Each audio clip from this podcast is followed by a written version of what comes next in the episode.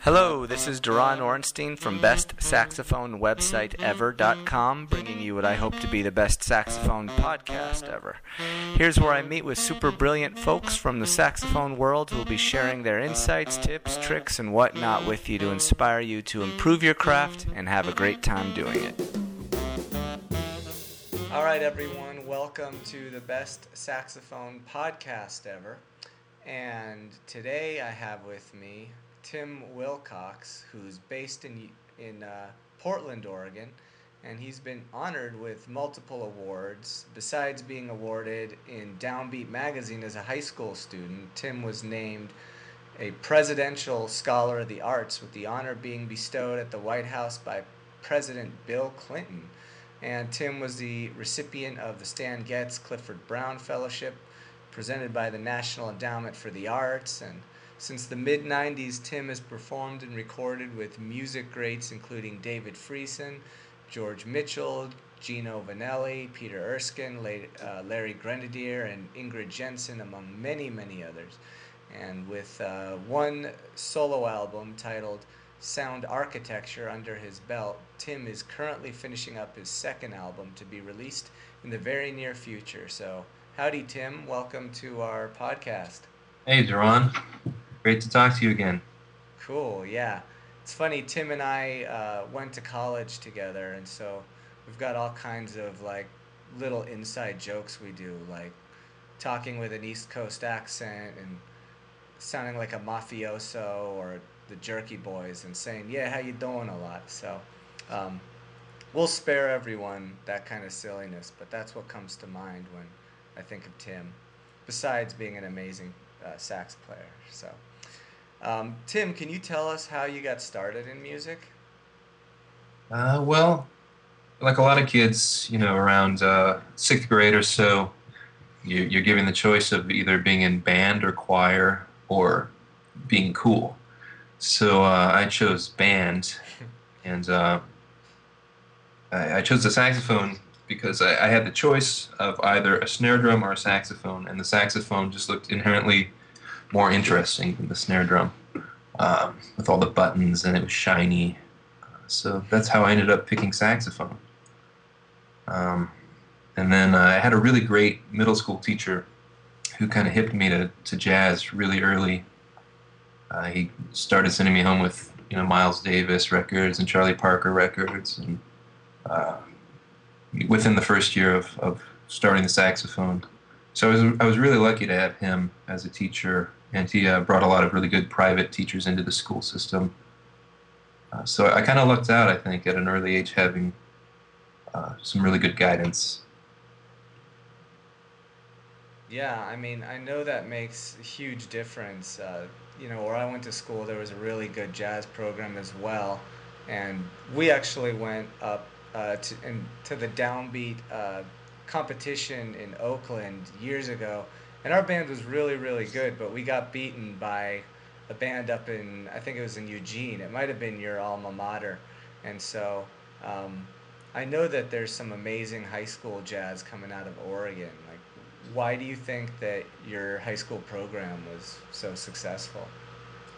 Uh, well, I kind of I I went to a different high school for a couple of years, and uh, ended up transferring. I followed my friend Ricky Swim, who actually interviewed recently, um, to another school, which was kind of like the arts magnet school in Eugene. Um, and they had a really good music program, orchestral program, choir, drama. Kind of, it was more of an art school. Uh, the first school that I went to was more of a football, basketball sort of school, and uh, the band kind of existed for you know marching at halftime and stuff like that. So um, I knew I wanted to be serious about music and being at the the first high school, which I'm not going to name, um, wasn't really doing it for me. So I made the switch, which was a really good move. Um, just being around other kids that were the same age that were pretty serious about um, learning how to play jazz and improvise, um, they wanted to practice. So yeah, that was a good move for me, and uh, that kind of sums up uh, the question. Maybe I don't know. I can't remember what you asked me now. I asked you for your hat size actually, so it's uh, we went a little off topic, but no, it's all good. No, um, so you knew pretty early on that you wanted to like play professionally, right?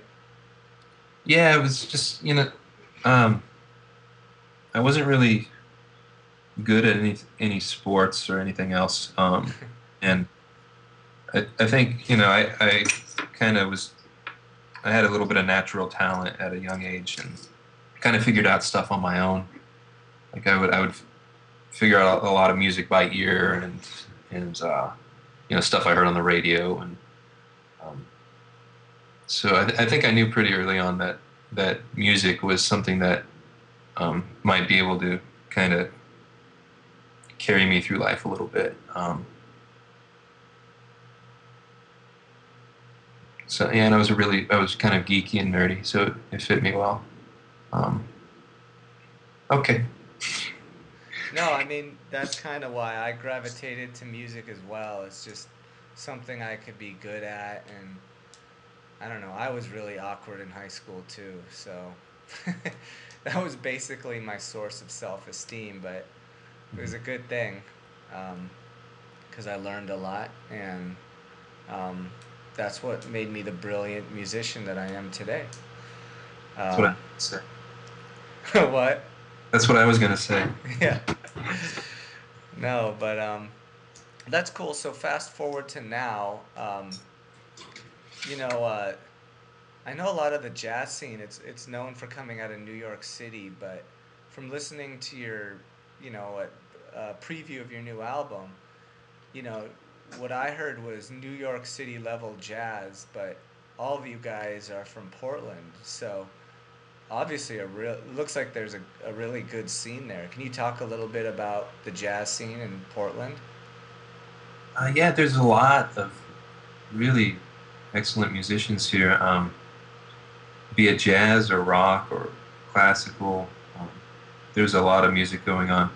Uh, you know, since the economy kind of tanks, uh, some of the clubs have started either not having music or hiring you know, duos or trios instead of quartets or quintets. Um, and some of them have just closed. So um, the scene over the past few years has been a little bit rougher than it was when I first moved here. But there's a lot of really kind of great older musicians um, that have that either lived in New York or LA for a long time, and they kind of wanted to move to a smaller city um, to either raise a family or, um, you know, they just like the environment in Oregon. Um, it's it's pretty relaxed, and there's a lot of great outdoor activity, stuff like that around here. Um, but you know, there's you might have heard you might have heard of John Gross. He's a great tenor saxophonist, um, and he spent a lot of time in LA and moved up here maybe 15 years ago or so.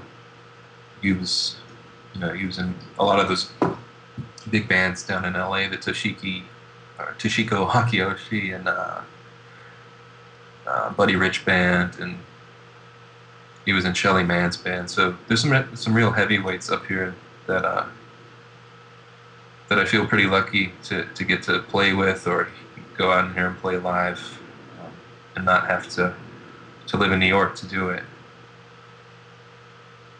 So you definitely it sounds like you're definitely able to feel challenged um, in the scene there. There's some great players that you get to play. Oh, with. definitely. Yeah, there's there's some young guys too that are just mind blowing. There's a guy named Greg Goebel, a young pianist. He's, he's one of the best I've ever heard, and he's um, phenomenal. You know, he, every time I hear him, it just blows me away. And, uh, and there's just a lot, yeah, a lot of younger guys moving here from from bigger cities um, because the cost of living is a little bit cheaper, and there's a pretty healthy scene um, compared to a lot of places. And there's a lot of original music happening, which is really cool. Um, and then there's a lot of you know older guys that are playing standards and kind of keeping that whole thing alive, um, which is nice too to go out and hear a band play a bunch of Art Blakey tunes and uh, tear it up, old school. Yeah. Well, your, I mean, the music on your albums are definitely more uh, modern and uh, I don't know. You've really got your own voice with your original music. Um, can you talk a little bit about the philo- kind of the philosophy behind your latest album? Uh, well, most of the music on the album was written in the past year or two. Uh, there's a couple tunes that, that were actually written quite some time ago, maybe 10 or 15 years ago, um, that had just been sitting around and I'd never really done much with them. And they seemed to fit really well with this group. Uh, and I guess the concept behind the, the recording was just uh, I've been playing with these guys for about a year and a half now, the same three other guys. Um, David Goldblatt on piano, who uh, just moved up here from LA uh, about two years ago. Really great pianist. Um, drummer Charlie Doggett and bass player Bill Athens. And they're all really gifted writers too. Um, and I kind of wanted to feature the, the sound of the group, you know, the um, kind of special thing that we, we feel like we have together in this in this formation. Um, it's kind of it, it's hard to find a group of people that you play with and um, feel completely comfortable bringing in whatever sort of tune you might have written. Um, explore, you know, we, we kind of explore all types of different stuff together, and uh, everybody gets along really well, which is really important. Mm-hmm. So I kind of wanted to just showcase the, the way the band plays together, and uh, there, there's really no pressure in the band. We just bring stuff in, um, a lot of stuff, you know, we'll read through once and never play it again. But there's stuff that we'll gravitate towards, and uh, that's how the recording ended up sounding the way it does. I think, you know? and uh, I don't know if you listened to. There, there were a couple of tracks I sent you that weren't really mixed yet. Um, they're kind of the more high energy tunes. And I, I don't know if those are actually going to make the final cut. I kind of like the, the vibe of the album um, without those tunes. It's kind of got a nice flow to it without the uh, kind of hyper jazz stuff. So Well, I mean, a lot of the music sounded very um, emotionally complex. Like, I wouldn't say, oh, this is a happy song, this is a sad song. It's kind of, um, I don't know, a pretty rich spectrum of uh, emotional tone to your music. So, is are you kind of inspired by things that happen in your real, you know, in your day to day life, or is it more like you're just trying to find a cool way to get from one chord to another, and you're just kind of like painting on a canvas? it's kind of a mix of both both things. You know, sometimes I'll I'll hear some music that really inspires me, or I'll read a book, or see a painting, or you know, there's a lot of outside influences. Um, but a lot of times I'll just sit at the piano and kind of dink around and come up with something that that flows together and it'll turn into a song. Um, or sometimes, you know, I'll write an eight bar idea and it'll sit around for a year and then I'll write another section to the tune a year later and it just happens to fit together. Um, it's you know, sometimes it's it's hard to you'll write like the catchy part of the song first and then it's hard to come up with the other part of the tune and not have it sound um, contrived. You know? yeah, starting tunes is always easy. Finishing them is the hard part. Yeah. So- Yeah, a lot of the tunes kind of start off actually as, as kind of pop tunes, and then I try to figure out a way to um, twist them a little bit to make them more uh, jazzy, if you will. Uh, you know, to make them more like something that you'd improvise over in the, in the jazz genre.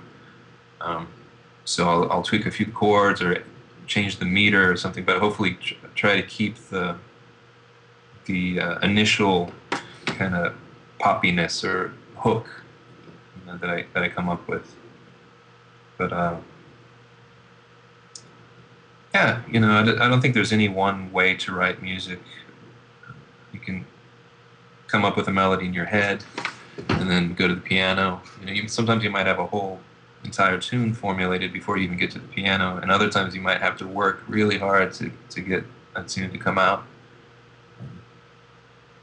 And you're not always happy, but sometimes you just have to kind of live with it, accept it. And sometimes, uh, you know, after a while, it, it starts to make sense and sounds good to you. So yeah, I know you play a lot of piano. Um, how has that affected you as a sax player, just being really proficient on the piano too? You know, I think that's one of the most important things you can do as a as a musician on any instrument other than piano is to, to sit down and learn piano. Um, just to start out learning your kind of basic two five one progressions and different voicings and uh, learn standards and um, to try to to sound decent on the piano um, can really inform your, your saxophone playing the way you, you can visualize music. Saxophone's kind of an abstract instrument. It doesn't make a lot of sense visually, um, like the piano does. And with the piano, you can see the shapes and the chords and, and um, kind of come up with melodies visually as well as uh, sonically. Is that the right word? um, yeah, so piano is, I, I recommend that anybody starting out playing jazz or any any sort of music to, to sit down and learn theory on the piano, and um, it's a great tool for writing. What about? oh, I'm sorry. Go ahead. I was just going to say that you know even um, sitting down at an instrument that you have no idea how to play, um, sometimes you can come up with ideas on a guitar or you know um, just by accident. Sometimes the best melodies and um, kind of harmonic ideas come out of just dinking around with some instrument that you're not very familiar with. I've yeah, I've never heard of that as an idea. Um, that's that's pretty cool, and it sounds fun too. Now, uh, when you say you recommend people play piano, do you recommend that they actually get proficient to where they can, I don't know, read music and play fast passages cleanly, or are you just talking about being able to play chords? Well, I think that uh, everybody ought to at least be able to, to sit down and play basic chord progressions and maybe, you know, read the melody to a standard and, and play the chords in the left hand. Um, but, you know, it's good to, I think it's good to try to be as proficient as, you can on, on piano. Um, you know, I, I play the piano probably more than I play the saxophone when I'm at home, just because it's always out and it's right there, and it's it's really fun for me to, to sit around and and play through some standards or try to learn a new tune or just you know take five minutes to try to come up with a, a new idea. So when you do sit down to play the sax, like what does a normal practice session look like for you? Well, these days, um, since having a, a, a, young baby in my life, um,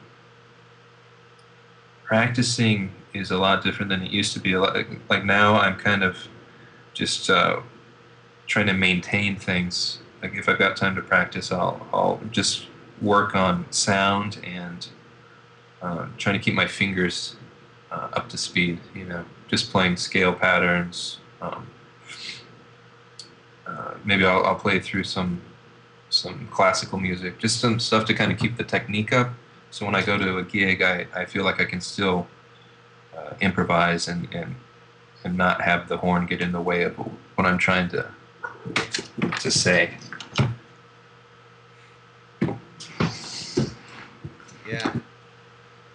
Yeah. That's so. Um, as far as developing your tone and practicing, you said you're working on your tone. What do you do to develop that? Uh, well, you know, I probably do what a lot of other people do, and that's just long tones. Um, one thing I really like to do is I, I take a, just a four bar long note and I uh, put a crescendo on the first half and a decrescendo on the second half. And you want the note to kind of just come out of, of air. Like it should start off with just your airstream, and then, sorry, I've got a cat attacking objects on the desk here.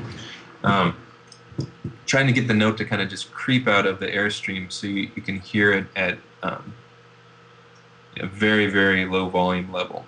And then get, getting it up to, you know, fortissimo, uh, and then decrescendoing and doing the same thing at the end of the note. So, the note disappears into the air. Um, and making sure that your pitch stays steady during the entire thing. So when you you know when you get louder, you don't go flat, um, and that when you're playing really soft, that you're you're not getting little bumps in your sound. Uh, so it, it's it's almost like you're turning up a, a stereo that has a sine wave playing on it. You know, you want it to be really steady, and then you you just do that all over the range of the horn. Um, if you if you want to be really diligent about it, you would do like an entire chromatic scale. That could take some time. And uh, another thing you want to do is breathe through your nose in between notes and try to keep your mouth in the same position um, from note to note. And you'll notice that this really, after a few notes, it starts to burn, but it's it's kind of a chops builder, and it, um, and it makes you kind of work from your from your diaphragm instead of relying on your on your jaw to get a good sound. You know, you want you, you want your jaw and your lip to be relaxed, and you, your air should be doing most of the work. So um, I don't know. That's a really good long tone exercise, uh, and then you could you could apply that to playing scales, trying to do the same thing, decrescendoing, crescendoing through a, a four bar phrase or eight bar phrase. Um, while you're moving your fingers and trying to keep the crescendo, you know, um, happening at the same rate that you would if you were just playing one note. Does that make sense? Yeah, I mean, the one thing I was wondering about is when you say having your diaphragm do more of the work than having your jaw do all the work. What What do you mean um, when you say having your jaw do all the work? Well, I think a lot of people tend to apply too much pressure from their bottom jaw when they play. Uh-huh. Um, so they get kind of a, a really tight embouchure, you know. Um, so I, am trying to. I used to kind of have this problem where my the corners of my mouth were really tight, and um, I think I was pinching off the air a little bit. So I, I wasn't getting as big of a sound as I, I could if I would just relax um, the bottom lip and, and let the air do the work, making sure that you have enough pressure behind your air. Um, because if, you, if you're closing off the reed, it doesn't require as much air to play. Um, so I, I just I kind of had this really tight mouth for uh, for a long time, and uh, recently, just the past couple of years, I've been really trying to concentrate on loosening up and being more relaxed, and I think it, it helps you get a bigger sound more vibrant um, sound that has more overtones in it. And uh, you know, if you watch Dexter Gordon or you know, a lot of the Coltrane, a lot of those guys on on YouTube, you'll see that their bottom lip is really kind of relaxed and um, it's not too tight. Mm-hmm. So, speaking of sound, um, you know, you definitely have your own unique kind of sound in terms of tone quality and phrasing.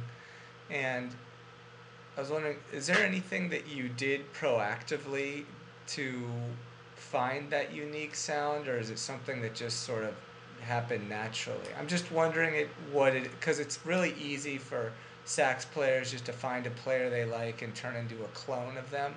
What would you attribute um, to the fact that you've been able to find your own sound without sounding like a clone?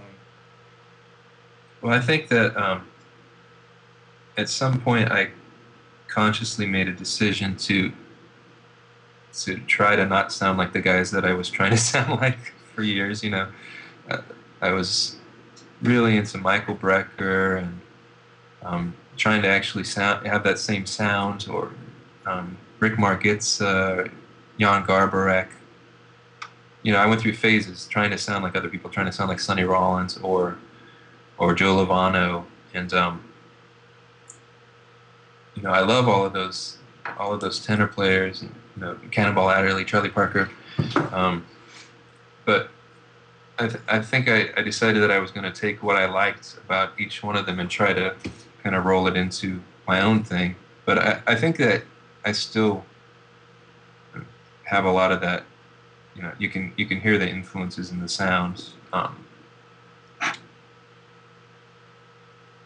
you know, and, and doing that, uh, I I did a riverboat gig for a long time, and prior to doing that, I, I was you know pretty intent on having a, a more modern tenor sound. You know, uh, coming out of like the Coltrane school of playing, and that gig did not allow me to do that. I had to kind of go back and listen to some really old guys, you know, Lester Young and Coleman Hawkins and Ben Webster, and uh, try to emulate that style. And uh,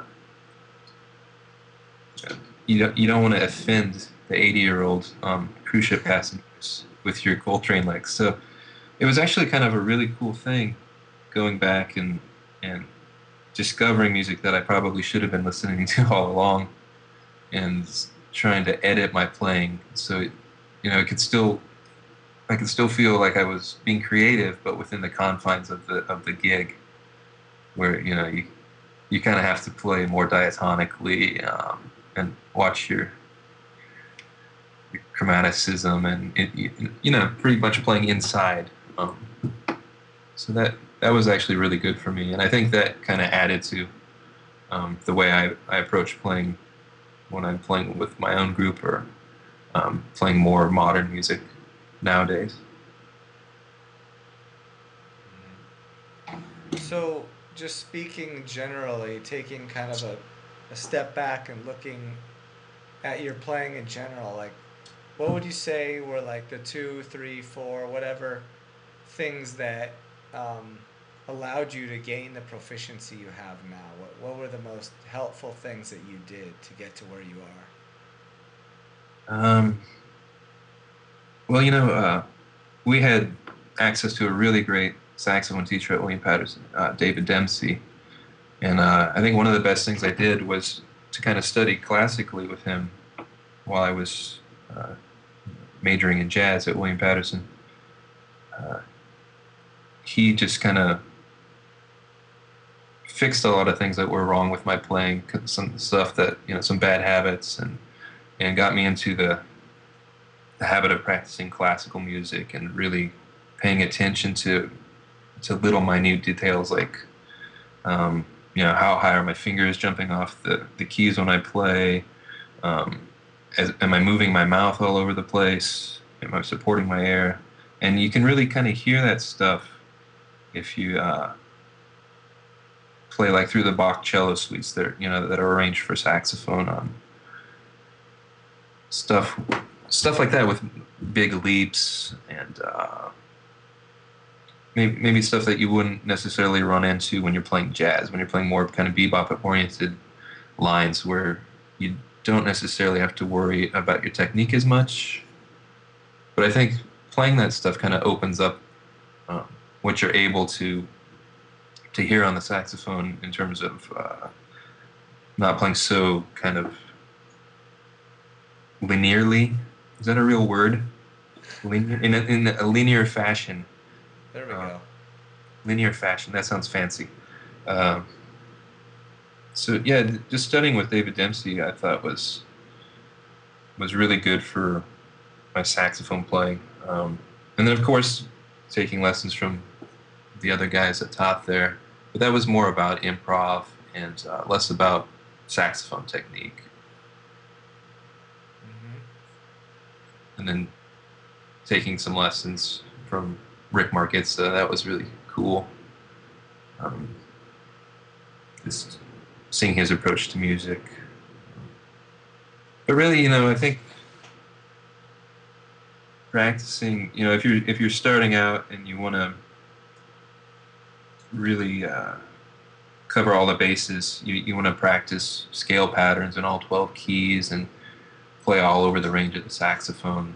You know, don't just play one octave. Play up to the highest note within the scale and down to the lowest note within the scale. Um, and just start out with your scale in thirds and then fourths and fifths and sixths, sevenths, ninths, you know, all the way up. Um, uh, stuff like that, Doron. Yeah. cool.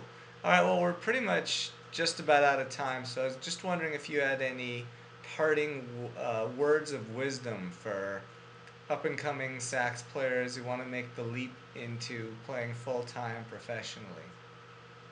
Uh, learn as many different styles of music as you possibly can, um, and learn as many tunes in as many keys as you can. Um, and you know, don't sneeze at any particular styles because you'll get called to do all of it.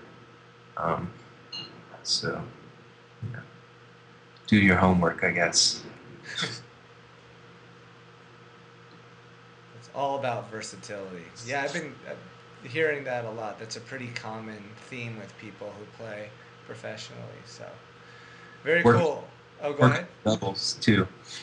If if you can double, that'll help you out a lot too. I can't double, but I wish I could.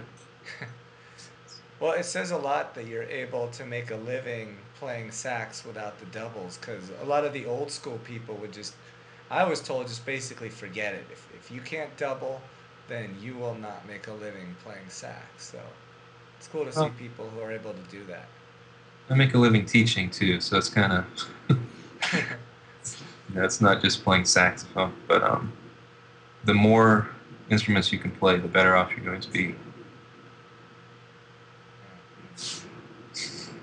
Well, cool. Then the last thing I was going to do is actually kind of put you on the spot and see if. Um, I always like to close with some music by whoever it is I'm interviewing. So, do you have any recorded tune that, or which of your recorded tunes would you like me to play um, at the end of the show? okay. Um, let's see. So you have one on there um, called Vast Crap Perfume Universe. Bass crap. Vast. Vast crap. Okay. Vast crap. What was that again? Is it? that's probably how it's labeled. Okay, vast crap. See, I'm strictly professional here. I'm totally prepared. yeah, don't worry about it. So, all right, cool. Well, Tim, thanks so much. I could probably keep blabbing with you for a long time, but I don't want to get people starting to drool on their iPods. Um, but uh, it's awesome having you here. And for those of you who haven't heard Tim, um, I'm just going to tell you he's the real deal. You may not have heard of him yet, but uh, it's my prediction you will be. So uh, definitely check out uh, the recording now. It's, it's, called Vast Crap. And uh, Universe. Vast Crap Universe. Perfume universe. Vast crap perfume universe. Um, it okay. doesn't matter. It doesn't matter. Well, yeah, it's all about the music. Vast crap perfume universe. I'm just sort of trying to picture what that means, but um, it doesn't sound it doesn't sound like a very pleasant thing. But the music absolutely rocks. So, thanks again, Tim. Thanks for having me, Jerome. Really appreciate it. Yeah, of course. So. Have a good one, and uh, here we go with Vast Crap Perfume Universe. Uh, and also, by the way, before uh, I part, I'm just going to let you know um, I have show notes and uh, links to Tim's website and stuff like that on um, best saxophone website ever. Uh, so I'll, I'll be uh, including um, little recap of the podcast. So you can find it there. And at long last, here we go with Vast Crap Perfume Universe by Tim Willcox.